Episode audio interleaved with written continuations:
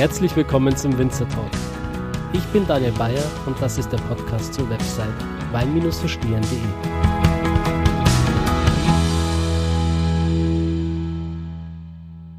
Wenn ich nicht zur Pfalz komme, dann kommt die Pfalz eben zu mir. Ich äh, habe es bisher leider noch nicht geschafft, äh, einen Podcast in der Pfalz zu machen. War jetzt viel unterwegs an der Mosel, in Österreich. Ähm, aber für die Pfalz hat es zeitlich leider noch nicht gereicht. Umso mehr freue ich mich, dass ich äh, heute eine echte Pfälzerin bei mir habe. Hallo Victoria. Hallo. Schön, dass du da bist. Ja, danke, dass ich hier sein darf. Gerne. Bist übrigens die erste Frau im Podcast. Echt? Ja. Saustark. Ja, freut mich sehr, freut mich sehr, dass ich da äh, mal die Frauen vertreten darf. Auf jeden Fall. Hochhalten darf. Frauenquote ja. muss man ja auch irgendwo hier einhalten. Ja, das ist ja so auch eine Sache für sich, ne? Ja. Aber ist auch immer wieder stärker. Also ähm, ich habe jetzt in den letzten Jahren ganz viele Winzerinnen kennengelernt. Was heißt ganz viele Winzerinnen? Aber jetzt im Verhältnis zu äh, meinen männlichen Kollegen ähm, sind es doch taffe Mädels, die damit durchstarten. Und ähm, nee, von daher mich freut es sehr, dass auch mal eine Frau da sein darf. Uns auch. ja, ähm, wir befinden uns mitten in der 16. Stock Weinwoche.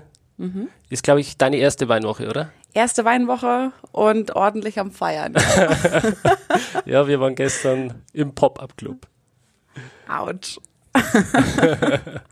ja, Pop-Up-Club geht meistens ein bisschen böse aus. Äh, lange Nächte, die sich morgens dann auch durchziehen. Ja. Oh Gott, ich bin noch nicht ganz auf der Höhe. oh, ja. Oder können wir noch mal anfangen? Nee, ist alles locker. Ja? Ja, ist gut. Kein Problem. Ja, aber nichtsdestotrotz haben wir hier auf der Weinwoche ein straffes Rahmenprogramm. Mhm. Ähm, ich bin seit Sonntag da. Du auch, oder? Ich auch, ja. Genau, wir haben uns ja am Sonntag kennengelernt bei der Winzers Wildcamp Party ähm, wo du deinen Stand hattest. Da genau. durfte ich deine Weine zum ersten Mal auch probieren. Ja. War sehr begeistert.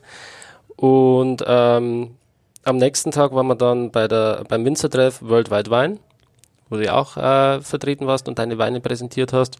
Mhm. Und natürlich auch das äh, Stock Weltreise-Dinner, wo du deine Weine präsentiert hast. Äh, wie ist denn der Kontakt eigentlich ins Stock entstanden bei dir? Ähm, meine Schwiegereltern sind schon jahrelang hier Gäste und die haben uns vor zwei Jahren, meine ich, das erste Mal mitgenommen. Aber halt immer nur so drei, vier Tagestrips, also äh, relativ kurz gehalten, aber dafür sehr, sehr intensiv. Und im Grunde war es auch so eine typische Geschichte an der Bar, wo wir dann mit Daniel Stock zusammensaßen, bis morgens um halb vier oder so. Und äh, dann im lockeren Gespräch das Ganze eigentlich entstanden ist, dass ich Winzerin bin, äh, mein Mann Metzger, deswegen haben wir auch äh, Schinkenspezialitäten von seinem Schlachthof mit dabei und äh, von daher geht es bei uns immer sehr um Essen und Trinken. Und dann kam das äh, so zustande und dann war er begeistert und äh, hier und da, ja, kommt's doch vorbei nächstes Jahr, äh, Weinwoche, sei dabei, vertrete Deutschland, das ist ja auch immer noch so ein Thema.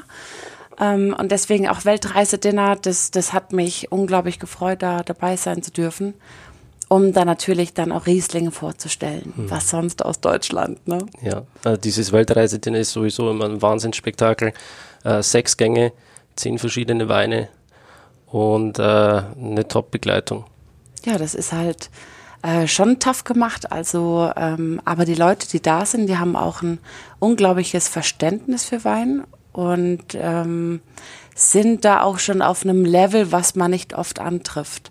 Also das macht auch dann extrem Spaß und die Konzentration der Gäste ist auch bis zum Ende durchgezogen, was man auch nicht immer hat. Aber ähm, wenn dann fünf Winzer da sind und alle erzählen ihre Geschichten und teilweise auf Englisch mit bei und das ist, glaube ich, auch so eine so ein Event, was man viel, viel öfters machen sollte. Mhm.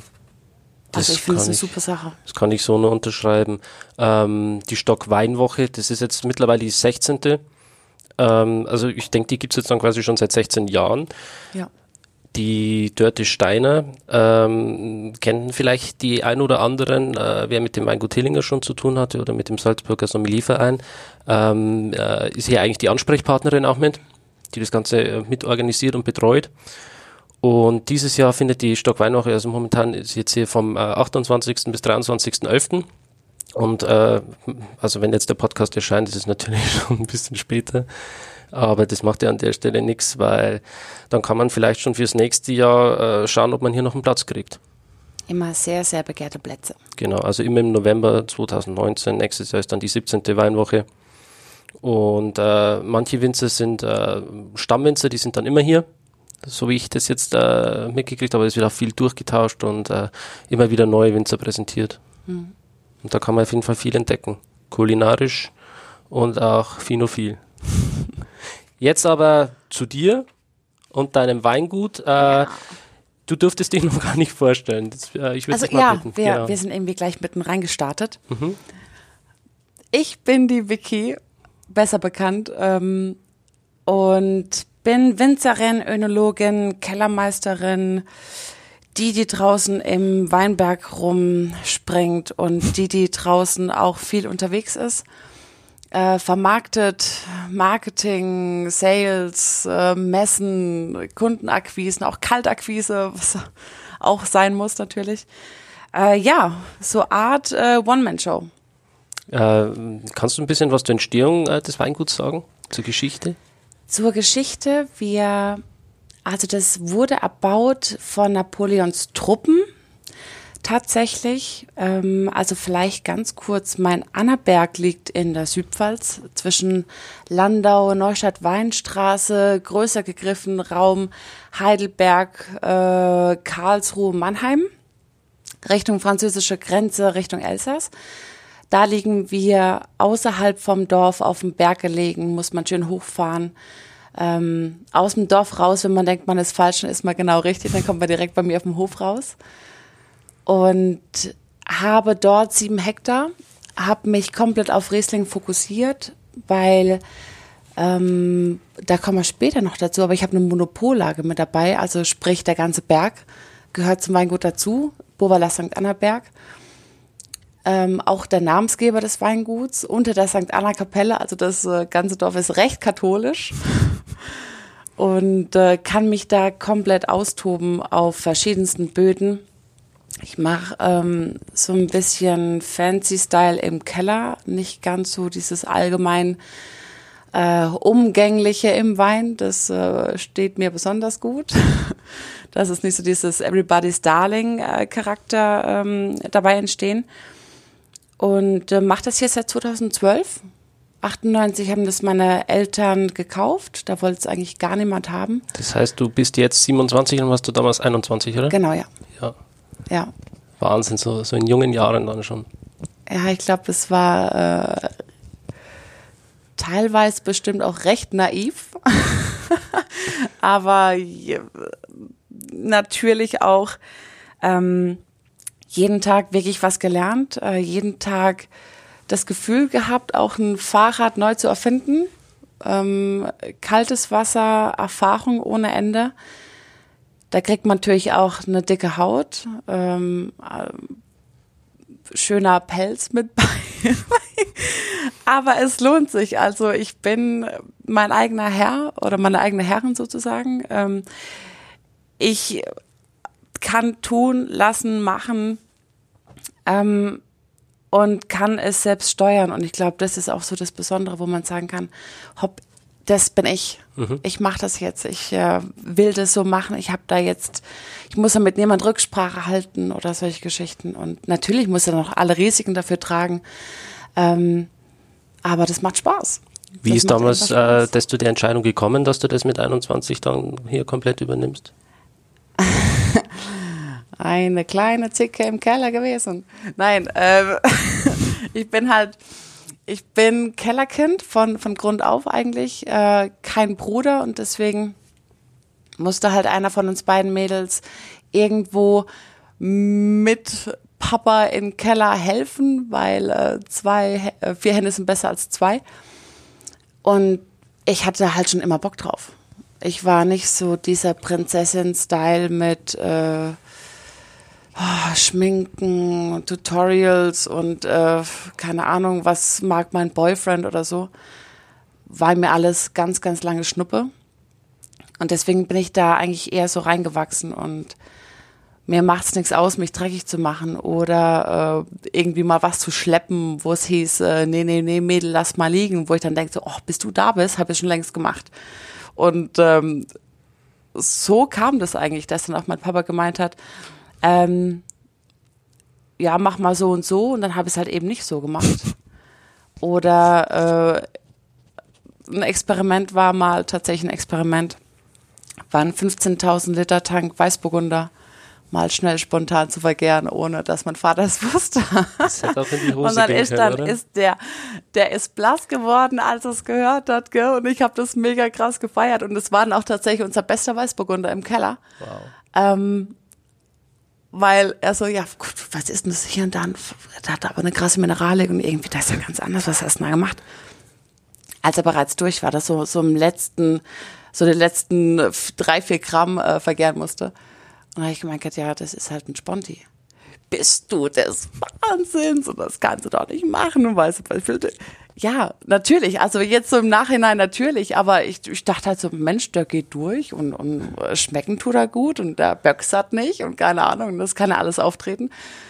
Und äh, dann ging das halt so weiter und äh, ich meine dann das Jahr drauf und dann habe ich halt hier mal angären lassen zumindest und dann erst später beimpft und ähm, jedes Jahr gibt's auch wieder neue Reinzuchthäfen, das ist ja auch mittlerweile ein Wahnsinnsspektrum. Und dann hieß es, weißt du was, ähm, ob ich nicht Lust hätte, die Rieslinge vom Anneberg zu machen. Und ich so, äh, ja. Lass mir überlegen, nee, überlegen nicht, äh, ja, mache ich. Und so kam das eigentlich. Dann habe ich von meinem Papst tatsächlich ähm, Fässer bekommen, äh, so eine Halle ausgeräumt, Fässer dort reingestellt, ähm, quasi einen überirdischen Keller geschaffen, mal schnell. Und da kommen wir auch wieder so zu dem springenden Punkt, weil das Weingut war eigentlich nie wirklich ein Weingut. Ähm, es hatte natürlich Weinreben und es wurde vorher vom Vorbesitzer wurde auch immer Bio-Wein gemacht, aber halt äh, Bio im Sinne von ich lass mal wachsen, weil kein Bock auf Weinbergsarbeit. Wir hatten, also 98 haben wir das gekauft und dann tatsächlich zehn Jahre gebraucht, bis die Weinberge qualitativ äh, wieder aufgewirtschaftet wurden, bis Krankheiten raus äh, gepflegt wurden, sage ich jetzt mal, bis der Boden aufgewirtschaftet wurde, Nährstoffe wieder reinkamen. Äh, ich habe auch Terrassenlagen mit bei mit äh, sandigem Gestein und das war halt fast nicht mehr fruchtbar. Also das, da hat noch nicht mal Unkraut wirklich noch wachsen können und ähm, ganz viele Brombeersträucher drin gewesen, also Katastrophe. Und ich meine, das tut sich natürlich auch nicht jeder an. Also es wurde damals zwangsversteigert, weil es wirklich keiner haben wollte. Ähm, Gutshaus ist so mediterraner Stil, äh, so, so ein bisschen Finker-Style. Und da haben wir, ja, das, das war ein dunkles, kaltes Loch gewesen. Da war auch schon immer Gastronomie drin gewesen, aber eher so in Gulasch, Kanone, Dose aufreißen, Touris abfüttern. Die kommen ja eh nicht mehr so auf die Art. Äh, auch, wie gesagt, dann dadurch furchtbar schlechter Ruf gehabt. Ähm, die Sicht, wir, wir haben eine wunderschöne Aussicht auf die Rheinebene. Hinter uns der Wald, ähm, dann links ziehen sich meine Terrassen am Hang entlang und dann die, äh, diese weite Ferne über die ganze Rheinebene, über das ganze Rebenmeer. Und es ist halt brutal schön und das gab's vor alles nicht. Also es war zugewuchert. Äh, es gab keine Terrasse, es gab keinen festen Böden, ähm, Schotter, staubig, schlammig. Und äh, deswegen auch kein Wunder, warum es keiner haben wollte. Und heute sagen sie so, ja, ja, ja, hier und da und Mist so auf die Art. Äh. Und wir freuen uns halt, ne?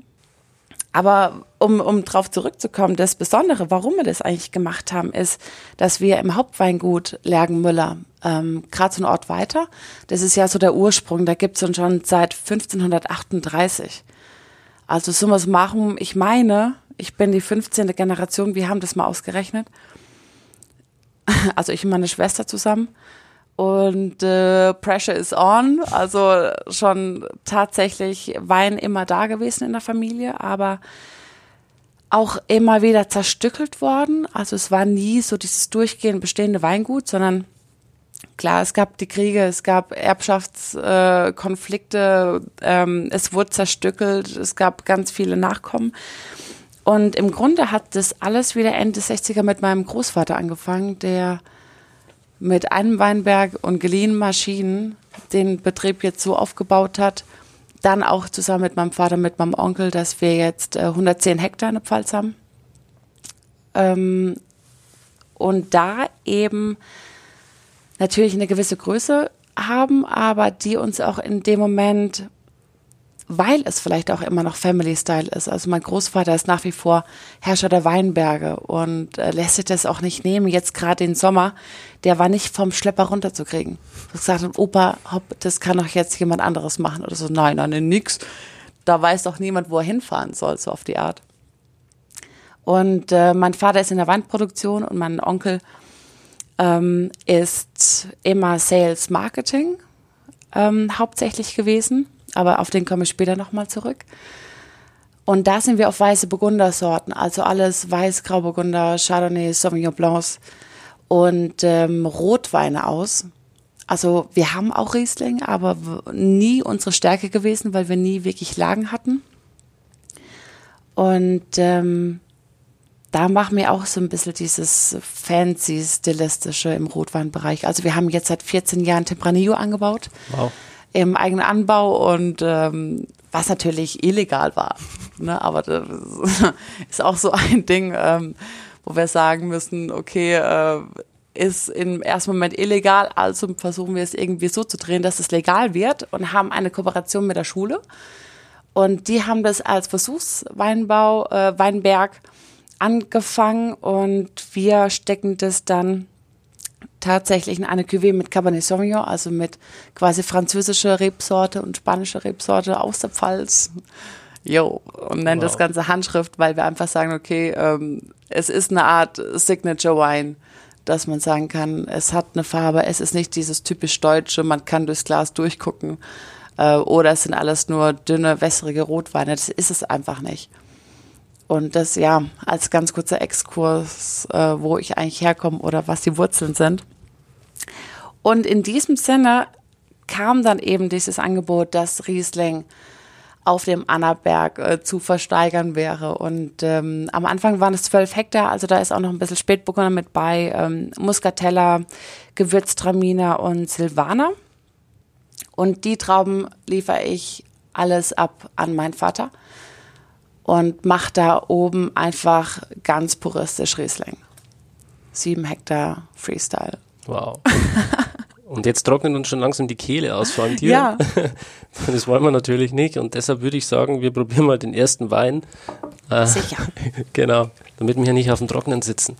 Das wäre Worst Case. Absolut, vor allem auf der Stockwoche. Auf der Stockwoche, ja, das ist ja, warte, wie viel Uhr? Ah, geht. Viertel vor eins. Ja, um äh, 14 Uhr ist ja dann schon der, der Riedel-Fachworkshop. Äh, 14 Uhr, ja, meine ich. Bist du da auch? Äh, ja. Das lasse ich mir nicht nehmen. Das ist ja bestimmt spannend, ja. Ja, mega. Ähm, so verschiedene Gläser wie die Weine. Ich meine, Markovic ist da. Äh, genau, ja. Wie da die Weine wirken, warum das Glas für den Wein am besten ist und so weiter. Und ich bin da fanatisch und ich muss eingestehen, dass ich keine Riedelgläser zu Hause habe, sondern Zalto. Ich bin eigentlich ein totaler Zalto-Fan. Mhm. Aber Riedel war ja ganz, ganz lange so der Pionier unter den Gläsern und deswegen halte ich Riedel auch extremst hoch.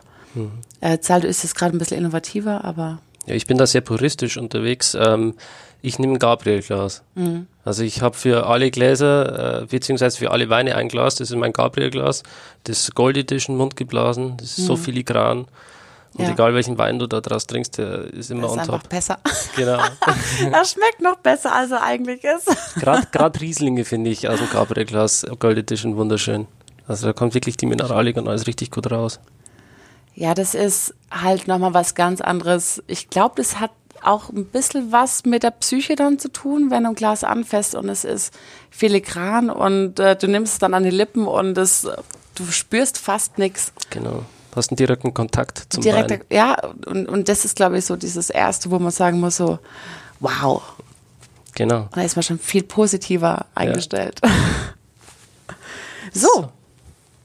Wir starten jetzt mal direkt mit einem Kabinett. Also Art Kabinett gemacht ist ein Riesling von dem höchsten Weinberg der Pfalz auf 355 Metern über normalen Null gelegen, Überblick quasi als Königin das ganze Rebenmeer und heißt deswegen bei mir auch 355 NN.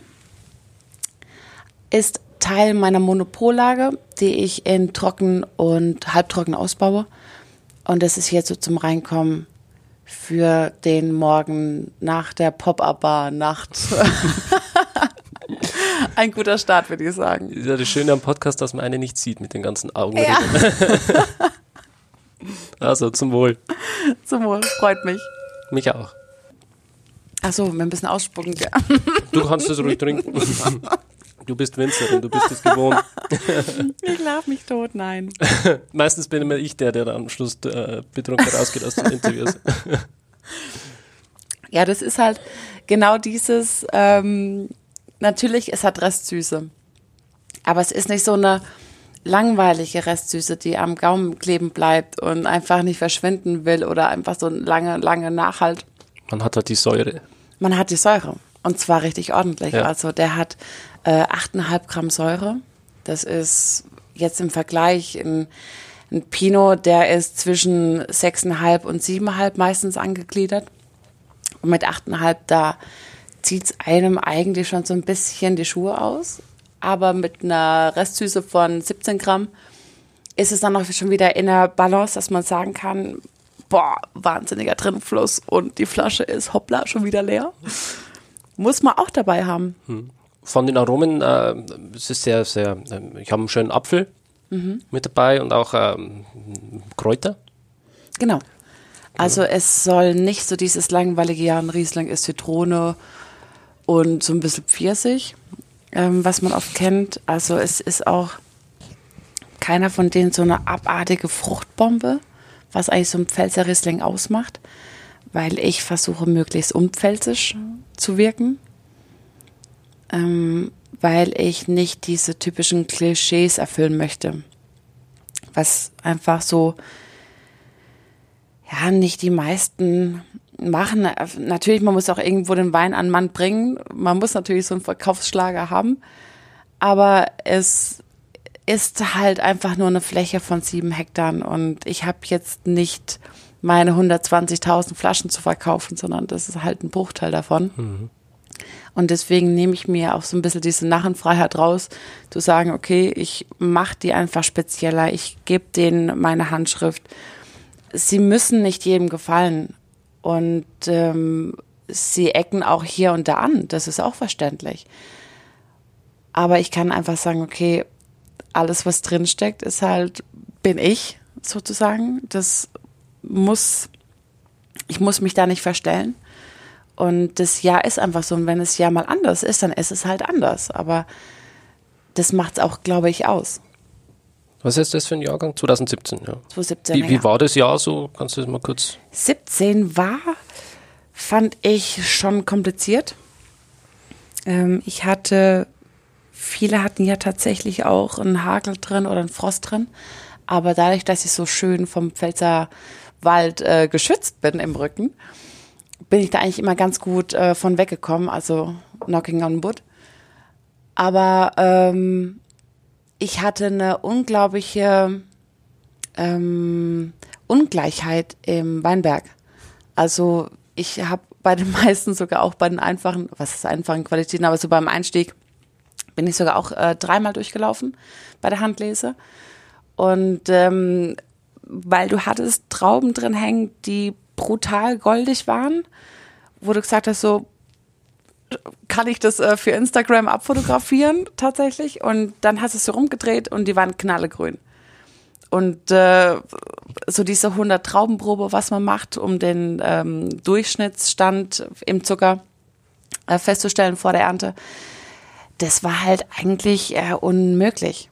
Und äh, deswegen hat sich bei mir auch die Ernte, normalerweise bin ich so, ja, 10 Tage, 14 Tage bin ich so durch eigentlich so im Durchschnitt. Und da hat sich das schon auf vier Wochen ausgedehnt. Also das war auch noch nicht so da gewesen. Aber hat es auch, glaube ich, spannend gemacht. Ähm, auch bei einem anderen Wein später sieht man es nochmal kräftiger bei der Hölle. Hölle, Hölle. Und ähm, ja, aber das war tatsächlich auch eine Erfahrung. Also da habe ich auch wieder viel selbst gelernt. Also ich lerne viel selbst, ähm, weil man einfach manchmal auch nicht dazu kommt, irgendwas nachzufragen, sondern man macht das rein intuitiv. Und entweder es ist gut oder es ist nur semi-gut. Learning by trying. Ja, das ist tatsächlich, da komme ich wieder auf den Punkt zurück, äh, Fahrräder neu erfinden weil du hast gar nicht oftmals die Gelegenheit zu sagen, oh, ähm, mir ist da jetzt was dazwischen gekommen, komm, ich rufe es jemanden an, sondern es ist so, shit, jetzt machen wir was ganz anderes. So, und da geht es halt so hauruck-Methode mäßig. Und damit bin ich eigentlich äh, ganz gut gefahren, weil du machst einen Fehler meistens nur einmal. Mhm. Wenn man ja. schlau ist wenn man schlau ist. Und manchmal auch äh, zweimal, aber dann ist das schon blöd. ja, von daher. Nee, das äh, ist aber schon mega spannend. Du hast jetzt sechs Jahrgänge quasi schon äh, miterlebt. Oder? Äh, 12, 13, 14, 15, 16, 17. Ja, genau. Ja, mein siebter schlummert noch im Keller. Genau. Äh, beziehungsweise ist noch am Gern. Aber ist gerade in so einer äh, Situation oder, oder Position von, von der Gärkurve her, dass er da alleine durch muss. Ich habe ihm das Händchen gereicht, ich habe alles gemacht, was er braucht und ich habe ihm alles gegeben und gestreichelt und gedrückt und ähm, jetzt muss er den letzten Schritt alleine gehen und deswegen konnte ich auch in den Stock fahren, weil normalerweise um die Zeit ähm, November bin ich immer noch im Keller und ähm, weil ich den Wein noch mehr Zeit gebe zu vergären. Das ist nämlich auch so ein Ding, ob man jetzt eine saubere Gärung Farb, Farb innerhalb von fünf Tagen durchzieht oder ob man sagt, okay, ich muss jetzt so dieses Mittel finden, dass ich sie noch einen Ticken runterkühle, dass sie länger gären, dabei aber achten, dass sie da nicht äh, Fehlprodukte produzieren durch dieses lange Gären, das ist nämlich auch so eine Geschichte, dann hat man auf einmal flüchtige Säure drin, äh, wo kein Mensch weiß oder macht aus Versehen nochmal schnell ein BSA mit. Mhm. Und Kurz äh, äh, einhaken, BSA ist biologischer Säureabbau. Genau, richtig. So äh, Genickbruch für einen Riesling in meinen Augen. Ja, beim Grünen Veltliner kann man das machen in Österreich. Ja, sicher. Ja, dem du liebst ja Grüner Veltliner, Dem steht es auch richtig gut. Ja. Hast du schon gesagt, das ist so dein Ding oder Grüner Veltliner? Ah, mega. Also, ach, hier, herrlich. Ich liebe österreichischen Wein. Magst du diese, diese ähm, kräftigeren, äh, biologisch säureabgebauten Grünweltliner oder magst du eher die frische Stilistik? Äh, es kommt ganz aufs Essen drauf an. Also ich bin auch äh, passionierte Köchin, wenn ich das so sagen darf. Also ich liebe Essen und ähm, da ist es tatsächlich ganz, ganz unterschiedlich. Für mich kann ein grüner Wettliner immer so dieses frische, spritzige mit bei haben, ähm, was unglaublich animierend ist. Und andererseits, wenn ich jetzt was Kräftiges esse im Sinne von, man hat vielleicht auch sogar mal einen geräucherten Fisch mit bei, wo auch immer schwierig zu kombinieren ist. Und dann so einen schon cremig anmutenden grünen Veltliner mit bei hat, wo auch eine schöne Würze hat. Mhm oder auch ähm, toll im Barrik ausgebaut wurde, mhm. dann ist das ein Traum. Mhm. Das ist immer das Schöne, wenn die dann diese äh, Butteraromatik entwickeln durch ja, genau. den BSA, so ja. diesen Schmelz. Ja, finde ich herrlich. Ich auch. Und dann auch gern gereift. Also ich trinke auch ähm, tatsächlich sehr, sehr gerne gereifte Weine. Das ist auch ähm, jetzt gerade so ein Wandel, was man so in der äh, Kundenstruktur mitbekommt weil ich selbst habe auch immer, ja, ich bin relativ spät, also ich fülle meistens so Richtung Mai erst, wo viele sagen, ja gut, da habe ich schon die Hälfte verkauft.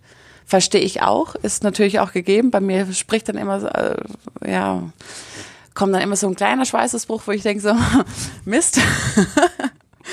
Aber die brauchen einfach die Zeit. Das nehme ich mir dann auch raus. Da kommen wir wieder zur Nachenfreiheit ist natürlich rein wirtschaftlich gesehen äh, Nonsens. Aber wenn man junges Weingut ist und Das war auch ganz am Anfang, als meine Eltern das gemacht haben, da ging es auch bei den Bewertungen, hieß es immer Weingut Lergenmüller-Annaberg. Das war nicht Weingut St. Annaberg, das gab es einfach nicht. Das war immer nur so dieses Anhängsel, ja, jetzt haben wir es halt, jetzt muss es ja auch verkauft werden, so auf die Art. Wobei wir zehn Jahre tatsächlich auch nicht so dieses aktive Verkaufen gemacht haben, weil der Wein einfach nicht so war, dass wir dahinter stehen konnten. Das ist so, das war nicht unser Stil. Und ähm, dann quasi seit 2008 bis 2012 wurde es, ja, hat mein Onkel das versucht aufzubauen, aber irgendwie, es bedarf halt tatsächlich, du musst unterwegs sein, du musst raus, du musst Leute kennenlernen, ähm, Leute treffen, wiedersehen, wieder hinfahren. Ähm, Gerade Gastronomie, wenn du da rein willst, da musst du dich halt blicken lassen, musst du essen gehen, da musst du wieder hinfahren, da musst du auch in zwei Wochen wieder hinfahren. Weil warum soll er dich jetzt aufnehmen? Mhm. Was macht dich so besonders? Warum braucht er dich? Weil äh, dich kennt ja niemand. So stehst du auf einer Weinkarte, Weingut St. Annenberg, what the hell? Und dann stehst du da wieder vor dem Punkt. Und äh, wo du wirklich sagen musst, ja, sorry, Junge, ich bin halt jetzt 22, ne? Ich habe natürlich jetzt nicht die Weisheit mit Löffeln gefressen. Aber ich hänge mich da halt voll rein. Und dann sagt er, ja gut, aber du rufst ja auch Preise ab. Und dann sage ich, ja, natürlich rufe ich Preise ab, es ist ja nicht genug da.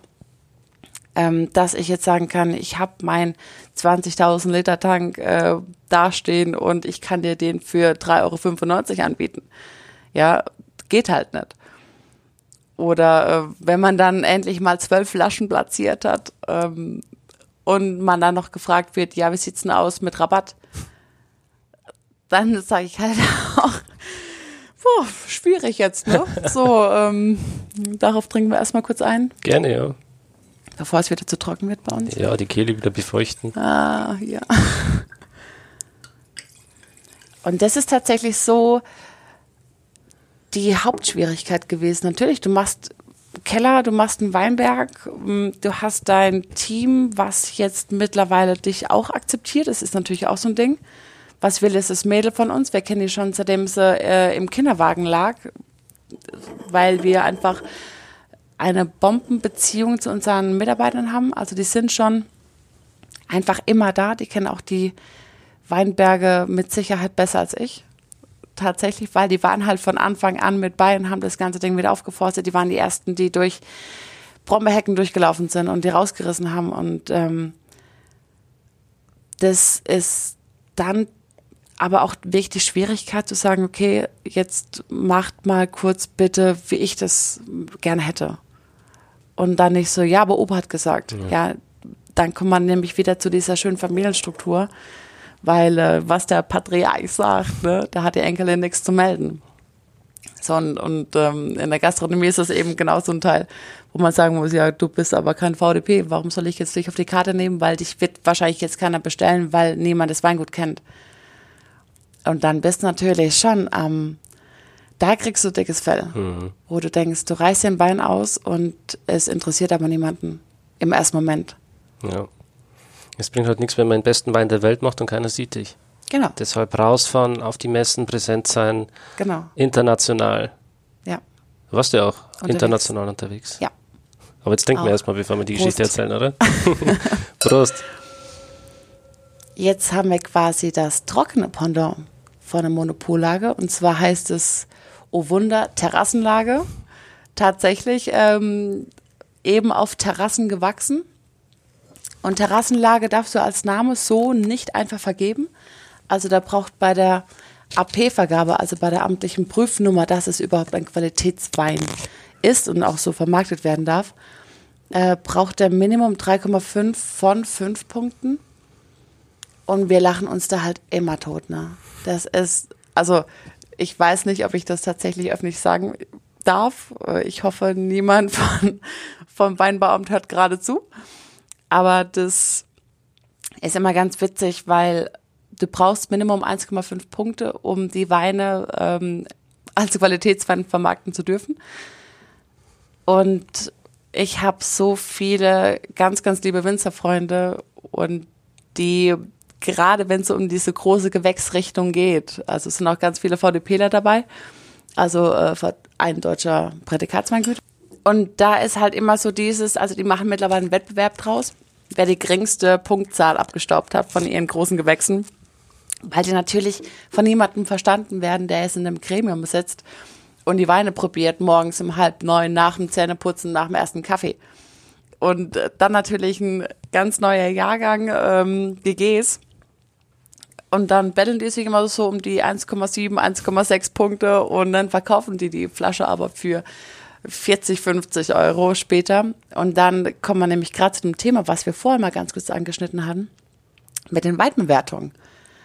Wie viel macht es aus? Wie wichtig ist es? Ähm, wie fair ist es mhm. tatsächlich auch? Weil es ist tatsächlich nach wie vor noch der Mensch als Messinstrument. Das kann noch keine Maschine, was ein Mensch kann von der äh, Sensorik her. Ich finde halt diese, diese Bepunktung, die sagt nichts über den Wein aus. Ja. Du hast jetzt drei verschiedene Weine und diese drei Weine haben 90 Punkte. So, mhm. weiß ich jetzt irgendwas über diesen Wein? Ja. Also, dass er wahrscheinlich gut ist? Ja, und wer hat denn gesagt, dass er gut ist? Ja. Also wer hat die Punkte festgelegt, in welcher, in welchem seelischen, moralischen Zustand war dieser Mensch zu dem Zeitpunkt und hat er gerade Zähne geputzt oder eben nicht? Oder hat er schon vor meinem Wein schon 60 Weine probiert? Genau. Und das ist dann so wiederum dieses Fragwürdige, wo ich sage, warum wird es so in den Vordergrund gehoben? Also da müsste man sich tatsächlich nochmal was ganz anderes ausdenken, ähm, ja, die, die versuchen halt die Weine irgendwie skalierbar zu machen, vergleichbar mhm. zu machen, auch international. Ja, das ist ja auch schon der erste Fehler, ne? Mhm. also, wo, wo fängt man an und wer hört man auf? Aber wenn man dann auch tatsächlich daran gemessen wird oder wie stehst du im Verhältnis zu anderen Weingütern?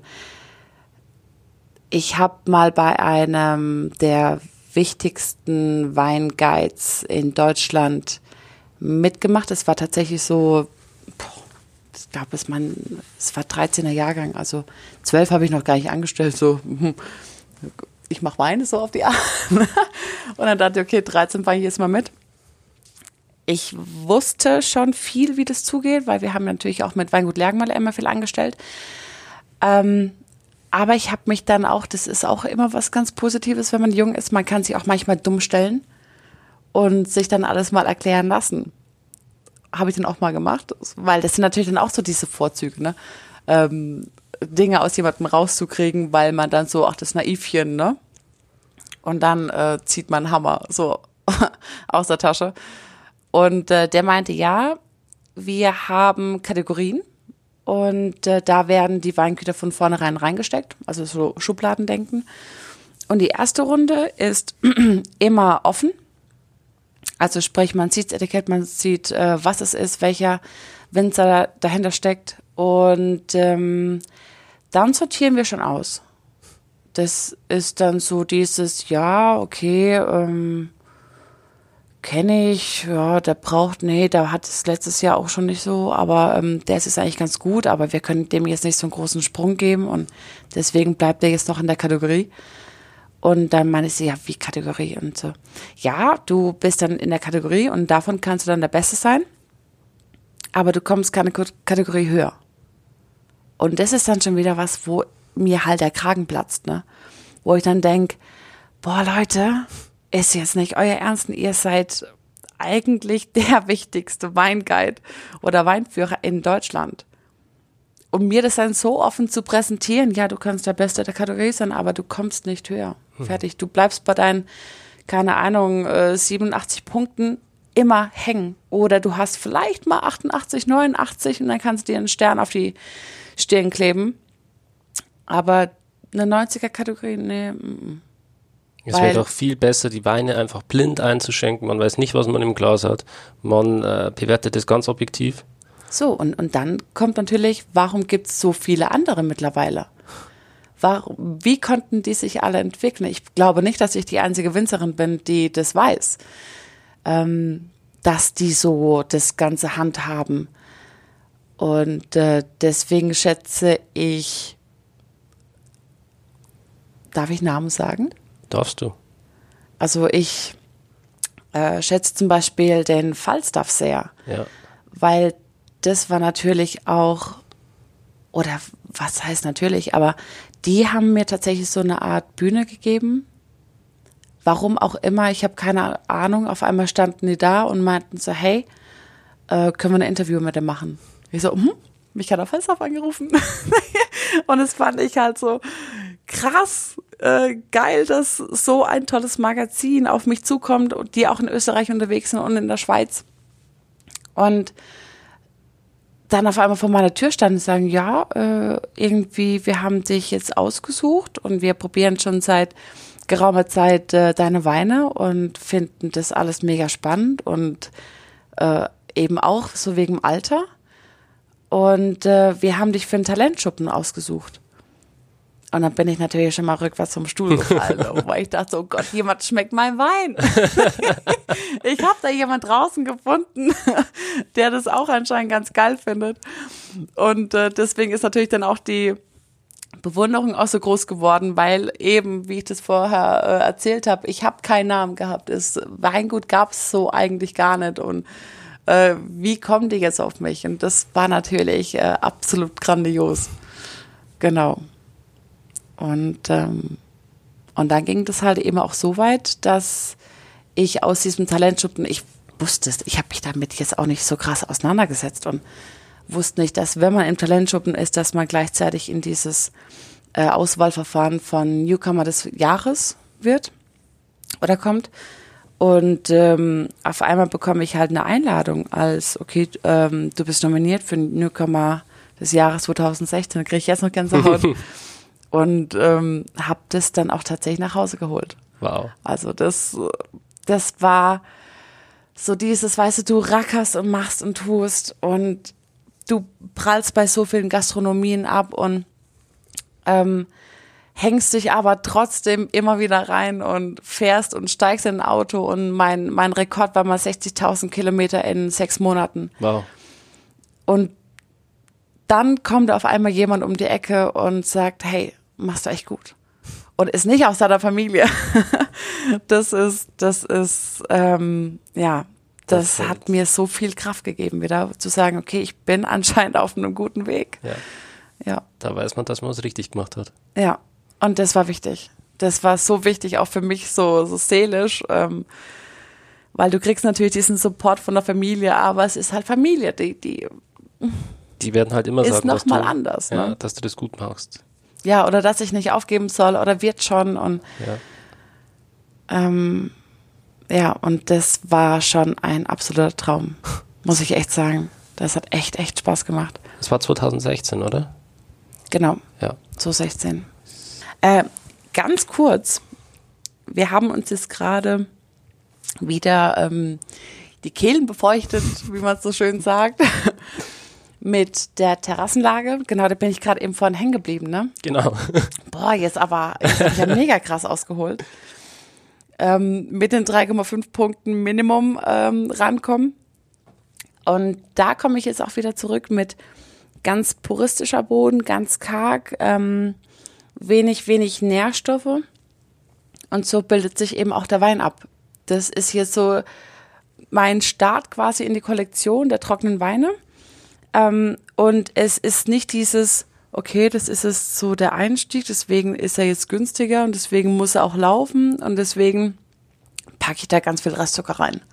Das ist er eben nicht. Der hat eine ähm, Wahnsinnsgeradlinigkeit, der hat Säure, da ist schon mal so der erste Hoppla, Riesling, äh, wo schon die ersten Kunden so sagen, ah, krass. und ähm, genau das ist dieses Unkaschierte. Der Boden gibt halt eben nicht einfach mehr her und die Wurzeln sind auch zwar sehr tief, aber das ist halt einfach Sand. Wenn es da geregnet hat, gibt's Wasser. Wenn es nicht regnet, da ist da einfach nichts. Ich habe das auch ganz oft im Sommer, wenn es da auch wirklich nicht regnet. Und wir hatten das jetzt zwei, also jetzt in dem Sommer, wir hatten seit April keinen Regen mehr bis zur Ernte im Grunde. Also kurz vor der Ernte hat es mal geregnet, gerade dann, wenn man es eigentlich nicht braucht. Und dann gab es da einfach kein Wasser. Und ähm, da habe ich dann auch tatsächlich bewässert, wo man sagen muss, also da überlegst du dir auch gar nicht, ja, darf ich das jetzt oder darf ich das nicht, weil wenn dann oben sich an der Rebspitze auf einmal diese Blätterchen wieder braun verfärben und so einen leichten Knick nach unten machen, dann überlegst du nicht, ob die Pflanze jetzt Wasser braucht oder nicht, sondern natürlich wässerst du die, bevor mir jetzt meine 35-jährigen äh, Reben absterben, ja, die wir aufgezogen haben, ohne dass sie rausgerissen wurden, was der einfachste Weg gewesen wäre. Aber dann hätten wir quasi dieses ganze ähm, ja, Potenzial dieser alten Reben nicht gehabt. wir sitzen hier, hast du das eigentlich schon mal gesagt, wo wir eigentlich sitzen? Ich äh, Vor einer riesen Glasscheibe? Ja, ich, also ich habe es bei Instagram gepostet in den Stories. Ah, okay, ah, geil. Genau. Ja. Ähm, ich gehe davon aus, beziehungsweise ich hoffe es, dass die meisten Zuhörer meinem Instagram, äh, Instagram-Account folgen. Ja, ich weil, folge. sehr brav, weil äh, da kriegst du halt alles mit. Ja, also wenn du hier äh, bei, bei, Instagram suchst nach Wein verstehen und du willst äh, ein paar Hintergrundinformationen äh, und auch ein paar Blicke hinter die Kulissen, äh, dann auf jeden Fall Instagram, vor allem in den Stories. Da muss man in die Stories reinschauen, dann äh, gibt es ja die Aufnahme von dem Panoramablick, den wir hier haben. Wir sitzen hier inmitten des Zillertals, zwischen uns nur Berge und äh, ist eine riesen Panoramascheibe vor der wir hier sitzen. Und unten ist grad, äh, sind gerade Gäste vorbeigegangen, die wir kennen, die uns hochgewunken haben. Die mit uns auch wild gefeiert haben gestern Nacht. Sehr wild. Die haben sich jetzt gerade einen Erfrischungsspaziergang gegönnt, um wieder klar zu kommen. und wir trinken schön Wein. Genau. Und machen weiter. Ja, hilft ja nichts, wir sind ja nicht zum Spaß ja, hier. Genau. Das ist ja hier, ist ja keine Ferienzeit. Soll, soll ja ne? keiner sagen, dass Weintrinken Spaß machen soll. es ist harte Arbeit. Ja, also wirklich. Ach, uns geht's so schlecht. Kannst weinen. es ist brutal schönes Wetter. Oh ja. Schnee schon da. Ja, gestern Nacht hat es ja das erste Mal hier geschneit. Alles ist so leicht überzuckert. Wow. Und hat wir schwenken was. die Gläser. Zum Wohl. Zum Wohl. Wir kommen zum nächsten Wein. Meine Gleisweiler Hölle. Name ist Programm. mir hat es mal jemand erklärt, der sich da ähm, mit Altdeutsch auskennt und ähm, eigentlich gar nicht von Hölle, Hölle ähm, das Ganze hergeleitet hat, sondern von Halde, vom Hang. Fand ich aber relativ langweilig, die Geschichte. Ich präferiere immer noch dieses höllisch heiß tatsächlich, weil ist ein ganz kleiner Ort, 500 Meter Luftlinie von meinem Weingut entfernt quasi einmal so auf der anderen Seite. Äh, da macht der Pfälzerwald so eine Ausbuchtung, dahinter liegt es, an einem Hang gelegen dann auch. Und eben weil dieses Dorf so in den Berg reingebaut wurde, ähm, kommt alles, was von Westen angezogen kommt, ähm, bleibt am Wald hängen, regnet sich vorher ab, zieht drüber, sobald die Wolken dann leichter werden sozusagen und regnen dann weiter, aber bleiben eben nicht an Gleisweiler hängen sondern die kriegen halt wirklich fast nichts ab. Und äh, dann gleichzeitig noch wärmster Ort. Also bei uns werden ja auch äh, Feigenbäume reif. Wir haben Granatäpfel, äh, Zitronenbäume, Mandarinen. Palmen. Palmen, die zwar im Winter reingeholt werden müssen, aber bei uns ähm, Zypressen, bei das uns heißt es auch ja Toskana Deutschlands. Äh, der Ort speziell Gleisweiler ist äh, Kleines Nizza, weil es ganz mediterran angehaucht ist, kleine Gässchen, du schlängelst dich so einen Berg hoch, kommst an Brunnen vorbei. Und da liegt eben die Gleisweiler Hölle. Und es sind meine Golden Ladies meine Diven in der Kollektion, die mir schon oft zu schaffen gemacht haben weil die sagen sich halt, ja gut, wir sind halt so 65 im Durchschnitt, sprich, ich habe aber auch welche mit, weil die sind halt mal über 80, ne? Und dann sagen die so, ja, pff, du dieses Jahr, leider nein, leider gar nicht, ne? Ja. Und dann machen die halt gar keine Traube. Habe ich auch äh, letztens auf Facebook gepostet, damit mir die Leute das auch glauben. Ja, das sind wir durchgelaufen in der Ernte. Und dann hinkt, und nicht gemeint mit, da hat schon jemand abgeschnitten, sondern da hing einfach keine Traube dran. Äh, wo wir wieder beim wirtschaftlichen Faktor wären, macht das alles Sinn? Manchmal nein. Aber dafür sagt ihr dann halt, ja gut, dieses Jahr habe ich jetzt keinen Bock gehabt. Aber nächstes Jahr schenke ich dir sogar drei Trauben. Wow. Aber die sind dann halt auf den Punkt ja, also wenn die kein Wasser haben, die sind Sehr konzentriert. sehr konzentriert. Die sind, ähm, die Wurzeln reichen bis zu 30 Metern. Extrakt. Genau, richtig. Äh, und das aber dann fokussiert auf zwei bis drei Trauben konzentriert. Und deswegen, der ist auch von der Farbe intensiver. Ähm, da spielen wir nämlich dann hauptsächlich diese Karte mit goldenen Trauben. Ähm, das ist auch immer so ganz goldig. Ähm, Maria ist meine Vorarbeiterin. Das ist beste Frau im Betrieb. Und wir halten halt zusammen, weil sonst sind es nur Männer und wir beide. Und dann heißt es auch immer, ja, äh, Vicky, was machen wir? Und dann sage ich immer, ja, die goldische. Goldische, die schönste von Schöne. dann ist es immer so, wo ich, wo ich sie liebe, ne? Und wirklich dann aber auch die Männer, die ziehen dann alle auch voll mit. Hatte sich auch so durchsetzen müssen. Also ähm, hat vielleicht auch manchmal Haare auf den Zähnen, aber muss man auch haben. Wenn man gerade im Weinberg unterwegs ist und da ist ein raues Klima so und äh, dann als Frau zu sagen, okay, hier und da, dank, dank, dank, dank, dank. Und äh, auf die kann ich mich halt auch hundertprozentig verlassen, gerade wenn ich im Sommer viel unterwegs bin. Oh, darf ich dir mal was sagen? Ja. Der Wein, der schmeckt mir richtig gut. Weil ähm, der hat jetzt schon, das ist ein 2017er Jahrgang, äh, Hashtag Kindermörder, ist eigentlich viel zu früh getrunken, aber der hat ja jetzt schon in der Nase diese Honignoten, weiße Blüten und das ist was, was ich unglaublich geil finde. Und das ist halt auch ein Aroma, das entwickelt sich so richtig schön, wenn der Wein dann reift. Genau. Ja, das hat man dann zum Beispiel auch äh, in der Wachau bei so Smaragdrieslingen und solchen Geschichten. Da hat man auch diese Honignoten dann sehr intensiv, wenn das Ganze gereift ist, stehe ich unglaublich drauf. Und das erinnert mich so ein bisschen dran. Oh, sau stark. das freut mich. So, oh, so ein Smaragd. Geil. Ja, da brauchst du dich nicht verstecken. Überhaupt nicht. Also bloß weil da jetzt kein VDP-Etikett dran ist, äh, heißt das nicht, dass das eine Top-Qualität ist. Das ist wirklich ein ganz, ganz großes Kino. Dankeschön. Danke. Das ist, das geht gerade runter wie Öl. Dein Wein auch. Ja, aber das ist halt tatsächlich so dieses auf den Punkt gebrachte und ähm, das können halt alte Reben. Oh ja. Das können halt einfach alte Reben. Und dann nimmt man das in Kauf, dass man da so einen Durchschnittshektarertrag von äh, 25 Hektolitern hat, also 2500 Liter. Und ich dürfte aber 10.500 ernten. So. Und dann ähm, hast du aber auch einfach am Ende ein absolut geiles Produkt im Glas. Mich Deswegen. begeistern deine Weine jetzt beim zweiten Mal probieren sogar noch viel mehr als ähm, auf dem Messe-Event vor, vor zwei Tagen. Ähm, ich schiebe das jetzt einfach mal darauf, weil wir uns jetzt wirklich hier Zeit nehmen, die Weine zu verkosten und es nicht hier schnell, schnell ist und zwischendrin noch schnell einen Rotwein probiert und das Wein gut und dann das und dann mache ich das noch dazwischen. Und Sondern, dann sind auch viele Leute da und es ist laut und du stehst da und dann heißt es ja gut, okay, noch ähm, irgendwie zehn Minuten, dann alle an den Tisch und dann bist du auch gar nicht so mit den Gedanken mit bei. genau, Wo wir wieder bei dem Ding sind, wie bewerte ich Weine? ja. So. Und ähm, ja, deswegen ganz, ganz lieben Dank. es wäre schlimmer, wenn sie, wenn es käme so, ja, jetzt beschäftigen wir uns ja mehr und intensiver und die sind jetzt gar nicht so geil, wie ich dachte. Nee, das Gegenteil ist der Fall.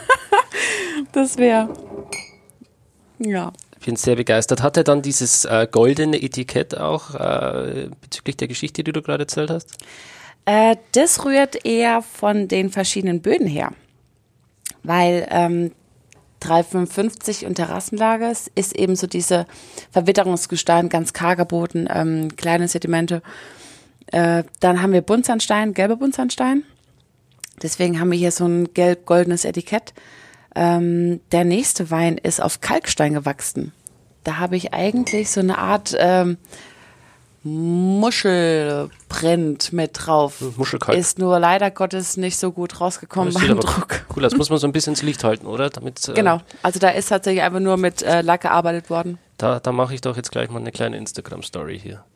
So, kannst du das kurz so ein bisschen schwenken im Licht? Vielleicht ein bisschen in die Richtung? Genau. Da sieht man das ein bisschen diese Ja, hier sieht man die Reflexion. Muschelsedimente mit drauf. Mhm. Ähm, was aber auch jetzt nicht so intensiv dargestellt ist, weil es ist ein ganz ähm, eleganter Wein. es geht mir halt darum, ich habe halt eine Rebsorte und dann heißt es so, ja gut, ist halt Riesling, ne? Und mir geht es aber darum zu zeigen, okay, was ist eigentlich ein Riesling und was ist ein anderer Riesling und was ist eigentlich der vierte und fünfte und sechste Riesling. Und da helfen mir natürlich die Böden extremst weiter. Und da habe ich von meinem Operli habe ich ein Stück von einer großen Gewächslage vom Kalkstein bekommen, was eigentlich ganz prädestiniert ist für Weißburgunder. Also ich bin umgeben von Weißburgunder Weinbergen und fünf Zeilen Riesling, weil es äh, einfach nochmal eine ganz andere ähm, Facette des Rieslings so zum Vorschein bringt und es hier bei dem Wein sich auch wieder so um eine Liebhaberei-Geschichte dreht. Also Jahres äh, sind 525 Liter. So groß ist mein Stahltank, den ich davon habe. Und dann war's das auch schon. Und deswegen sind wir Hashtag Kinder, wie, wie hast du gesagt? Hashtag Kindermörder. Ja, Hashtag Ouch. Äh, sind wir auch beim 17er Jahrgang und es ist tatsächlich so, oh man, der braucht ja eigentlich noch viel, viel länger. Und jetzt beim nächsten großen Gewächs, was wir gleich haben, das ist alles 16, das ist bei mir aktueller Jahrgang. Weil ich einfach sage, der braucht die Zeit. Ja. Der braucht einfach die Zeit. Jetzt wird der Spucknapf schon langsam voll. Nicht, dass wir doch noch was trinken anfangen müssen. Schade, schade. Obwohl ich nichts dagegen hätte, so gut wie das schmeckt. Ähm, ist jetzt, finde ich noch ähm, persönlich verschlossen, weil ich weiß, wie ein 15er, wie ein 16er schmeckt. Mhm. Da macht es gerade, der 16er fängt es gerade an, Spaß zu machen. Und 17er ist noch ein bisschen zurückhaltender, aber man sieht schon ganz gut, wo die Reise hingeht. Ja, man hat so schöne reife Früchte in der Nase. Das ist ähm, tatsächlich einfach, du hast einen basischen Boden, du hast eine säurereiche Rebsorte eigentlich und da wird die Säure einfach gepuffert. Das ist halt ganz krass. Der hat von Grund auf, wir, wir schrammen da gerade so mal die 8,0 Grenze, 7,9, 8,0 und die anderen starten halt alle schon mit 8,3, 8,4. Und das ist tatsächlich so dieses sich neu drauf ähm, einstellen. Du hast einen basischen Boden, der ist auch ähm, eher von der kargeren Natur. Und dann kriegt der aber eine Eleganz rein, die die anderen jetzt nicht so hatten vorher. Und es ist immer so ein bisschen mein äh, blumiger, eleganter, dieses, oh Riesling, ich vertrag die Säure nicht. ähm, dann ist das immer genau die perfekte Alternative, weil damit muss man sich auch immer abgeben. Ne? Das heißt, dein Einstiegswein für die, äh, Ja, ist ein bisschen hoch, aber, für die Leute, die Angst vor Riesling haben. aber ich habe welche auch für, für dieses, äh, ich bin kein Riesling-Trinker. Das kriegt man auch ganz oft ge gesagt. So dieses, ah, du hast nur Riesling, ah, gut, okay, nee, mag, mag ich nicht. Ja, die trinken dann nur diese äh, Grauburgunder, oder? Zum Beispiel. Ja, und dann sage ich, ach Mensch, geben Sie mir doch eine Chance. Ich sage, was trinken Sie denn gerne? Ah ja, hier und dann ist so viel Säure und ein bisschen was mineralisch darf er schon sein, aber darf ein bisschen Frucht haben. Und, und dann schenke ich denen einen ein und sag, und dann sagen die auch immer so, was und das ist jetzt ein Riesling? Äh, haben wir ja gar nicht so und früher und es war doch entweder war es pappsüß oder es hat nur Säure gehabt. Ist das immer noch in den Köpfen drin? Wahnsinn, Wahnsinn. Also keine Verkostung, wo nicht Minimum einer dabei ist, wo sagt, oh Riesling, nee, nee, ich hab Sodbrennen. Und dann sage ich mal, es gibt aber noch andere. Ne? Ja. Aber das ist nach wie vor, das hängt in den Köpfen drin. Oder äh, meine Eltern haben das früher immer getrunken und äh, schlechte Erinnerungen und, und so ein Kram. Ja, die schöne deutsche Weibergeschichte. Ja, wo wir bei Liebfrauenmilch sind, die nach wie vor German Riesling im internationalen Kontext komplett versaut. Ja. Also das ist nach wie vor ein Musterbeispiel, wie man es nicht machen sollte. Aber wir sind auf einem guten Weg, die Winzer haben es erkannt. Ja, definitiv. Auch die Generation vor dir schon äh, arbeitet da mit Herzblut dran, dass wir hier Deutschland wieder vorne an die Spitze führen und jetzt die neue Winzergeneration mit dir sowieso. Äh, voller Tatendrang und Leidenschaft hier, äh, Generation Riesling. Genau. Kannst du zu Generation Riesling vielleicht kurz ein paar Worte sagen? Bin ich jetzt seit kurzem erst drin? Gebe ich ganz offen ehrlich zu. Äh, warum ich früher nicht reingegangen bin, keine Ahnung. Äh, aber was die so machen, wo die alles unterwegs sind, welche Möglichkeiten die auch bieten, ähm, sich selbst als Weingut. Weißt du, wenn du halt einfach aus einem Kaff kommst, wo die Haustür weiter, links, rechts und gegenüber alles Weingüter sind. Und du sagst, ja gut, wie kann ich mich jetzt eigentlich positionieren? Wie kann ich rausstechen? Wie kann ich die Leute zu mir bringen? Dann geht es schlecht, ähm, wenn man zu Hause wartet und hofft, ja hoffentlich halt dieses Auto, hält dieses Auto vor meiner Haustür. Ähm, und da bietet halt gerade so die Generation Riesling eine Mords, ähm, ja, bietet dir Möglichkeiten an, die man so sonst nicht hätte. Dieses, ich organisiere für dich eine Messe in Prag, ich organisiere für dich ähm, Gastroauftritte in den Hotspots in Deutschland, in den Großstädten. Und das ist natürlich dann halt wahnsinnig schön, ne? Weil dieses direkt Abhofverkauf, ähm, Leute kommen vorbei, laden sich einen Kofferraum voll und fahren wieder, weil die haben jetzt für die nächsten drei Monate ihren Gesamteinkauf gemacht. Das gibt's einfach nicht mehr. Hm. Und das ist auch so ganz unverständlich für meine Großeltern, weil sie dieses Jahr, jetzt haben die, die haben jetzt aber nur fünf Kartons mitgenommen. Ich so, Oma, sei doch froh, dass sie fünf Kartons mitgenommen haben. ist doch saugut.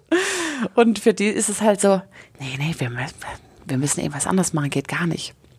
Aber es ist halt so dieses, man hat einen Online-Shop, warum muss man irgendwo hinfahren? Klar, natürlich zum Winzer fahren und, und Plausch halten. Äh, meine Oma kocht ganz gern ähm, für so ziemlich alle, die dann kommen und äh, da hat sich es auch schon so eingebürgert, dass die ganz gerne um 12 Uhr dastehen. So dieses, ja, wir machen eine Weinprobe, ähm, wir fahren mal zu Marianne und Werner. So, da gibt's auch gleich noch was zu essen. Und dann sitzen die halt bei uns auch am Tisch mit bei. Äh, ja, dann ist es so dieses tatsächliche ähm, Kontakt zum Winzer. Ich erlebe das mit. Das, das, verändert sich ja auch alles und äh, ich glaube, äh, du steckst da sowieso tief in der Materie drin, denn du hast ja auch äh, dein Master in Weinmarketing und Management gemacht, richtig? Ja, in Bordeaux, oh. in äh, Frankreich. Je ne pas, pas français. Aber bitte red weiter. Geiler Song, by the way. Äh, ja. Äh, ja, kam auch ungeplant, tatsächlich. Äh, weil ich dachte, gut, jetzt Bachelor in Geisenheim gemacht, so dieses typische, wo ich auch sagen muss, dass im Grunde jeder, wenn man Wein studiert, dass jeder eine Ausbildung vorher machen muss. Ich hatte da Leute mit drin sitzen, also ich habe nicht dieses klassische Önologie gemacht, sondern äh, bin auf internationale Weinwirtschaft direkt eingestiegen, weil boah, mich hat's halt nicht interessiert, im Labor zu stehen und Hefezellen zu zählen, ganz ehrlich. Oder wie mache ich jetzt mal eine Kreiselpumpe, wie baue ich die auseinander, wie baue ich sie wieder zusammen? Ja, ich weiß, erster, zweiter Gang, rückwärts, vorwärts, passt. Und, und dieses so, jetzt ganz oder was für eine chemische Reaktion mit dem Zitratzyklus oder was wird jetzt wie abgespalten, wo ich dann sage, so, boah, nö. Mich hat halt dann eher das interessiert, okay, was passiert eigentlich mit der Flasche Wein, wenn sie aus dem Keller rauskommt? Äh, was sind Märkte? Wie, was ist überhaupt Deutschland? Wie gliedert sich Deutschland auf? Was sind internationale Märkte? Äh, was sind Zölle, Tarife?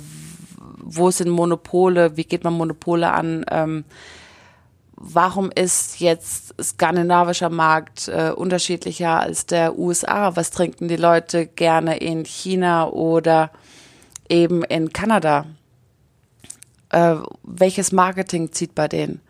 Und wir hatten auch extrem viele Verkostungen, was ich äh, sehr, sehr geschätzt habe, weil man dann tatsächlich auch, keine Ahnung, wir hatten so Rebsortenprojekte, mit eben, was ist ein Riesling, was ist ein Sauvignon Blanc. Und dann hast du einfach mal 14 Sauvignon Blancs da stehen aus den unterschiedlichsten Ländern. Da haben wir ein gewisses Budget bekommen. Ähm, und haben die dann verkostet. Und dann siehst du erstmal, was passiert da eigentlich. Ne? Und da kommst du komplett weg von dieser Denke, dass alles über einen Kamm zu scheren ist, weil das ist es eben gar nicht. Und das interessiert mich. Und nicht, wie jetzt mein ja, Hefefilter. Ich muss nur wissen, wie er zu bedienen hm. ist und das äh, kann ich. Mich interessiert die Praxis. ja, das ist tatsächlich so. Du lernst auch nicht in der Schule, wie mache ich jetzt einen guten Wein. Es ist, es gibt ein Standardrezept, ja, was ich sehr, sehr fragwürdig finde was mir aber beim mündlichen äh, den Arsch gerettet hat, weil da war, ich hatte die Frage, ähm, ja, wie produziert man denn einen lagerfähigen Top-Riesling? So, und dann stehst du da und dann äh, geht's halt los, ne? Was wollen die dann hören? Oh, dieses man, wie arbeitet man als allererstes mal im Weinberg? Äh, was mache ich mit ähm, grüner Lese? Wie entblätter ich? Zu welchem Zeitpunkt mache ich einen Laubschnitt zum allerersten Mal? Das ist ja, das sind ja so viele Faktoren. Äh, wie mache ich die Begrünung? Wie setze ich meine Reben unter Stress, dass die sich anstrengen müssen, ohne dass sie überfordert werden? Ähm, dann hin zu Handlese, Selektion, hm, wie presse ich, mache ich eine Sedimentation oder nutze ich irgendwelche Crossflow-Filter, die das Ganze über Nacht, äh, also was ist über Nacht, äh, innerhalb von kürzester Zeit äh, den, den Trub rauslösen. Äh, ähm, oder wie lange mazeriere ich? Nehme ich spontane Hefe, äh, also spontane Kulturen aus dem Weinberg mit in den Keller oder beimpfe ich die mit diesen bewährten Reinzuchthäfen? ähm, Hefelager, wie geht's da weiter? Wann gebe ich zum allerersten Mal Schwefel? Äh, wie kriege ich eine Struktur rein, ohne dass ich das Ding einerseits zwar in Holz lege, aber halt nicht ein Holzbrett erschaffe. Und, und das sind dann solche Geschichten. Also wenn die dann quasi diese Frage stellen, wie man einen Riesling macht, dann geht eigentlich eine Riesentür auf, oder? Ja, das ist, und im Grunde wollte halt wissen, ja gut, da macht man halt so ein bisschen Handlese und dann macht man ein bisschen Standzeit, dann presst man ab und verkehrt es mit Reinzuchthefte und dann bringt man das äh, Anfang Januar auf die Flasche. So, ja, aber das ist halt die Theorie und Praxis sieht halt ganz anders aus. Und deswegen war für mich das Studium nicht äh, wegen, ähm, ich muss da jetzt, wie gesagt, kellertechnisch auf dem vordersten Ding sein, sondern Marketing letzten Endes. Und dann war ich fertig mit 23 und bin halt klar voll zu Hause. Ich habe ja mit meinem Annaberg und ähm, Termine und Agenturenfahrten und habe da auch ein ganz anderes Agenturnetzwerk gewählt als meine Eltern. Ähm, Nochmal ganz kurzer Ausschwenker zu machen, weil ich eben nicht äh, dieses, ja, Prinzessin steigt jetzt da bei Papa mit auf und lässt sich die Weine vertreiben. Das wollte ich ums Verreck nicht haben, sondern äh, tatsächlich dieses, ich mache das jetzt allein. Ich hole mir meine eigenen Agenturen. Ähm, da habe ich auch viel kaltes Wasser gespürt. ähm, ja, für mich wäre das ein Worst Case gewesen, weil wir haben halt mit dem anderen Weingut eine Größe, wo man sagen kann, okay, da steckt einfach was dahinter ähm, was mir auch viel natürlich Narrenfreiheit auch ermöglicht. Also das muss man auch sehen. Äh, man muss sich die Scherze auch irgendwo erlauben können und das kann ich halt tatsächlich halt wegen der Gunst meines Vaters. Oh Gott, shame on me, aber ähm, mittlerweile kann ich auch schon zurückzahlen.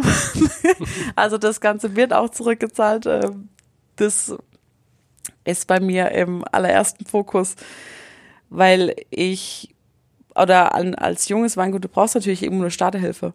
Klar, aber dann geht es auch darum, sich zu etablieren und äh, auch Besonderheiten machen zu können. Jetzt sitze ich gerade unmöglich da, ne? Macht nichts. ich entspanne. und jetzt werde ich rot. Na toll. Trink mir lieber was. Ähm, beim nächsten Wein jetzt hier äh, in der Nase, wenn du mir den blind hinstellst und mir nicht sagst, was es ist, dann äh, hätte ich jetzt geschätzt, dass der von der Mosel ist. Ja, das wird meistens geschätzt. Der hat so eine richtig schöne Moselschiefernase. Feuerstein, Da kracht's in der Nase. Witzig, ja, Ja. Das, das zieht bis ins Hirn. Das sage ich auch immer. Echt? Ja, Echt? genau den Spruch habe ich im Allendorf-Interview gesagt. Ah, High sag, five, ja, echt voll. geil. Das ist aber halt das, was mich äh, beim Riesling immer, das ist dieser magische Moment. Hm. Wenn mich die Leute immer fragen, mit welcher Rebsorte ich angefangen habe, was bei mir eigentlich so diesen Glücksmoment beim Wein ausgelöst hat, Hm. dann war es eigentlich so das erste Mal wirklich diese, diese Mosel-Schiefernase, die hochgezogen ist bis ins letzte, äh, bis in die letzte Hirnzelle. Es ist so gar nicht Pfalz und deswegen ist es so absolut geil. Weil es genau das beschädigt, was ich versuche zu machen. Und der Chever, das ist eine große Gewächslage. Einziger hundertprozentiger Schieferfelsen in der Pfalz. Es gibt nirgendwo fucking Schiefer in der Pfalz, außer bei mir auf dem Berg. und ich finde das total krass. Und äh, das ist tatsächlich noch bei mir auf dem Berg direkt ist. Also du kannst da hinlaufen. Ähm, da macht der Berg vorne eine, eine einen Knick. Auf dem Knick ist der gelegen. Und da steht auch eine Bank neben dran. Du hast einen sauschönen Blick. Das sind wir immer an Silvester. Dann kannst über die ganze Rheinebene gucken, Feuerwerk gucken. Ähm, und da hat er so einen Meter, Meter 50 Auflage. Mit diesem normalen Bo Böden, die bei uns am meisten vorkommen. Das ist so dieser rote Buntsandstein. Ähm, aber darunter hast du einen hundertprozentigen Schieferfelsen, das ist Devon-Schiefer. Und der es halt alles genauso mit hoch, ne? Und das ist halt absolut geiler Scheiß. Oh ja. du hast dir auch Gedanken beim Etikett gemacht. Ähm, also Schäfer ist, glaube ich, äh, äh, Pfälzisch Ja. Schiefer, oder? Ja, richtig, genau. Aber ist tatsächlich so eingetragene große Gewächslage, Bovaler Schäfer. Ah, Schäfer. sag mal das nochmal so schön. Schäfer. Ja. da fühle ich mich so fränkisch. Ähm, ja, und hier, man zieht's durch, äh, graues Etikett. Also äh, du äh, hast, glaube ich, versucht, den Schiefer abzubilden auf dem Etikett, oder? Genau. Ja, also da ist schön. auch so wieder ein bisschen kaschiert mit den verschiedenen Schichten. Mhm. Und das ist so einfach dieses puristische ins Glas gebracht. Und der hat halt Bums. Und das ist 216er. Ähm, und der hat ein Wahnsinnslagerpotenzial. Also wenn ich jetzt 212 oder so aufmache, lassen liegen. Wirklich, das wird einfach noch würziger. Also bei dem geht es tatsächlich Richtung Würze. Mhm. Und das durch und durch. Das ist aber schön, dass man so einen Wein dann in seiner äh, Kollektion mit haben kann. Gerade wenn man in der Pfalz ist, ja. das war der Grund, warum wir Annaberg genommen haben. Äh, weil der Burweiler Chever drin ist, äh, mit Bayer bei den 12 Hektar und ähm, äh, Birkweiler Kastanienbusch, was man so von Rebholz kennt, als große Gewächslage mit rotliegendem. Und das waren, die habe ich leider nicht mehr, habe ich zu 12 allererster Jahrgang gemacht, ganz kurz. Äh, und dann kamen wir in die Pachtverlängerung. Und dann wollte der Verpächter ein Schweinegeld, was komplett out of order war. Und dann haben wir uns davon getrennt, tatsächlich. Da habe ich auch geheult, glaube ich. Ziemlich ein paar Wochen. Und ähm, so kam dann Kalmit eigentlich mit ins Spiel. Genau. Zwölf gab es noch bei Quella Kastanenbusch als großes Gewächs. 13 gab es einfach gar, gar nichts. Und dann gab es äh, 14 zum allerersten Mal die Kalmit. Genau. Und der Schäfer. Und der Schäfer. So, wir müssen ein bisschen aufs Gaspedal drücken. Das ist eigentlich nicht meine Art im Podcast, Oh Gott. weil wir müssen zum nächsten Vortrag. Ja, Traurig. Weil ich glaube, das Interview, Jesus. das äh, könnte noch eine Stunde gehen. ja. Einmal Labertasche. Ja, da, da kommt jetzt wieder so die Frau durch, ne? Ja, das ist aber auch schön. Mit. Uns fällt immer wieder was ein. Das ist ja schön, ja.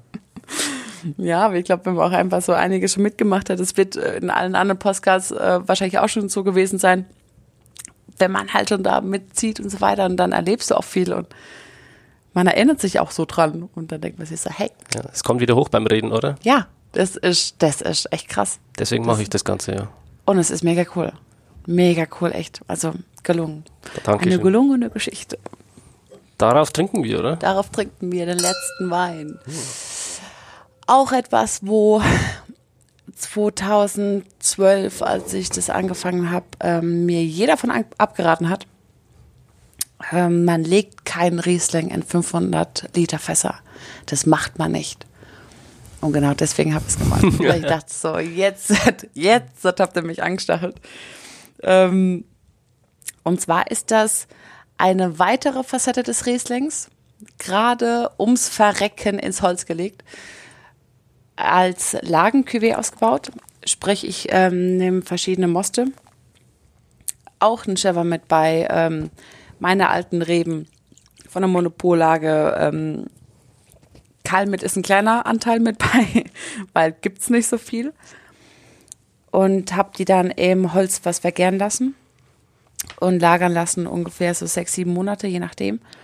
Ähm, mach ab und zu eine feine Batonage rein, dass ein bisschen Hefe aufgewirbelt wurde. Aber die Geschichte von dem eigentlich ist, dass er heißt Johanneskreuz und das ist bei uns eine Lage im, sogar im eigenen Jagdrevier. Also ich bin auch Jägerin. Oh. Weit man Zeit. Und äh, das ist natürlich eine geile Geschichte. Das macht ein Freund von uns, der macht die Johanneskreuzfässer. Also andere Weingüter haben die auch, weil klar, das wäre auch eine krasse Geschichte, wenn man sagen könnte, okay, die in die Eiche hätte ich ganz gerne und mach da jetzt mal. Ähm, sondern der hat es so für sich als Pfälzer Küfer ähm, irgendwo schützen lassen oder sich die Genehmigung holen dürfen, dass er dort Eichen aussuchen darf. Weil es ist ja auch wiederum so ein anderes Ding, ob die jetzt auf einer Bergspitze in der Sonne oder unten im Tal mit viel Wasser stehen. Das ist auch Beeinflussung vom Holz. Und äh, Toasting ganz, ganz minimal, also im Grunde eher grün gelassen aber dass man sagt, hopp, man hat diesen ähm, Sauerstoffaustausch durch die Holzporen. Man gibt dem Wein, also ich weiß, wie, wie findest du es? Hat der jetzt so ein offensichtliches Holz? Nee, ich finde das sehr, sehr schön integriert. Es ist nicht zu aufdringlich, es ist wirklich ähm, super ausbalanciert in der Nase und gibt dem Wein am, am, am Mund nochmal eine schöne Struktur mit zusätzlich. Ja, und, ähm, und darauf kommt es an. Also dass er einfach so ein bisschen was Cremiges mitnimmt. Es ist auch ein 16er Jahrgang.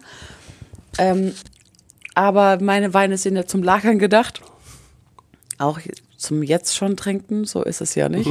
Aber wenn man es erlegen lässt, umso cremiger wird er und dann kriegt er immer mehr dieses ähm, gelbe Steinobst mit und schon fast was Karamelliges. Also den trinke ich, oder wenn ich jetzt Moderation mache, dann habe ich den auch schon zu, zu geschmorten Ochsenbäckchen gebracht. Ähm, und dann ist es eine richtig geile Geschichte und frag nicht, wie viele Kommentare ich mir anhören durfte davor, als es hieß, äh, was bist du des Wahnsinns, du bringst einen Riesling zum geschmorten ähm, Rotwein prädestinierten Essen mit. Da sag ich, yep. Der Herr sicher. Schwarz, der Schwarzhans aus dem Burgenland hat gesagt, bis deppert. Bis deppert, ja, mei. Oh, ich liebe unsere Österreicher. Ich liebe es, ich liebe es. Echt saustark. ähm, ja, von daher, jetzt haben wir mal so Teil, ein Wein fehlt eigentlich noch, aber den habe ich, warum auch immer, ich weiß es gar nicht, habe ich den nicht mitgenommen. Wir können ja mal hier an der Stelle sagen, Fortsetzung folgt, wenn du möchtest. Fortsetzung folgt. Kann ich euch mal besuchen in der Pfalz, wenn du willst. Ja, gern. Oh ja, da kommt er vorbei. Weil die Pfalz steht eh noch äh, auf meinem Programm. Ja. Nächstes Mal werde ich jetzt dann äh, wahrscheinlich an die A fahren, weil ich will auch mal ein bisschen Rotwein-Podcast machen. Auch sehr schön. Genau, aber nach der A dann äh, würde ich sagen, gehe ich mal in die Toskana Deutschlands. Wir haben ja auch ein Restaurant mit bei. Oh. Und sogar ähm, ein kleines Landhotel. Ach, verrückt, oder? Wie? So. Was für ein Zufall. schön essen, schön trinken und dann ab in die Koje. Perfekt. Ganz, ganz schnuckelig gemacht, genau. Also es lohnt sich. Und keine Nachbarn. Die Einladung gilt natürlich nicht nur für mich, sondern auch für die Zuhörer, da mal vorbeizuschauen. Ja, in und diesem Sinne ganz, ganz, ganz lieben Dank, dass ich da sein darf, dass äh, du mich vorhin beim Frühstück gefragt hast, ob ich das machen möchte. ganz spontan, ohne Vorbereitung. ohne Vorbereitung, genau. Einfach mal mit ein paar Flaschen Wein hier hingehockt und äh, gelabert. Ja, es ist auch so, die, die Podcast-Episoden, die schreiten jetzt immer weiter voran und äh, langsam kriege ich auch ein bisschen Gespür dafür und äh, ich bin am Anfang in die Interviews reingegangen, habe viele Fragen vorbereitet und äh, einfach, dass ich was in der Hand habe. Und ich finde halt, es kommt einfach viel besser, wenn du das Ganze spontan machst aus dem Bauch raus. Und äh, ich glaube, das ist uns ganz gut gelungen heute. genau. Ähm, bevor wir jetzt zum Fachworkshop gehen, will ich noch ganz kurz in eigener Sache was zu den Zuhörern sagen. Und zwar, ich weiß nicht, vielleicht ist es aufgefallen, aber ich hoffe, der Sound hat sich ein bisschen verbessert. Wir sitzen hier da ein bisschen verkabelt. Ich habe äh, investiert, äh, ein bisschen Geld reingesteckt in den Podcast. Ähm, äh, natürlich aus eigener Tasche das Ganze, so wie auch die Reisen und so weiter. Und äh, aus dem Grund möchte ich euch nochmal ganz kurz darauf hinweisen, dass es ja auf meiner Website oben den Link zu Patreon gibt, das ist also Support heißt das Ganze wo man die Möglichkeit hat, wenn man denn möchte, den Podcast finanziell zu unterstützen als kleine Spende. Mm, würde mir dabei sehr, sehr helfen, denn äh, ich würde das Ganze gern noch ein bisschen intensiver betreiben. Vielleicht, dass man auch dahin geht, dass man sagt, es erscheint nicht alle zwei Wochen, sondern vielleicht mal jede Woche. Und äh, um halt auch den Sound und äh, das ganze Hörerlebnis kontinuierlich zu verbessern. Denn äh, ich glaube, hier haben wir noch sehr, sehr viel Potenzial, was, was die Winzer betrifft und hier Podcasts zu führen. Jeder plaudert so seine Geheimnisse aus. Ja. Und dann denkt man sich so, hm, das habe ich jetzt gesagt. Wird aufgenommen. Ja. Und das kriegt man, glaube ich, sonst so eigentlich nicht mit. Mhm. Und das ist das Besondere an deinem Podcast. Das freut mich, ja. Ja. Okay, dann äh, bedanke ich mich bei dir für deine Spontanität. Sehr, sehr gerne. Danke dir. Danke. Und wir sagen Tschüss. Tschüss. Schön, dass du dabei warst. Wenn dir dieser Podcast gefallen hat, dann bewerte mich auf iTunes. Wenn du Fragen hast oder mehr Informationen zum Thema Wein suchst, dann schau auf meiner Website wein-verstehen.de vorbei. Bis zum nächsten Mal.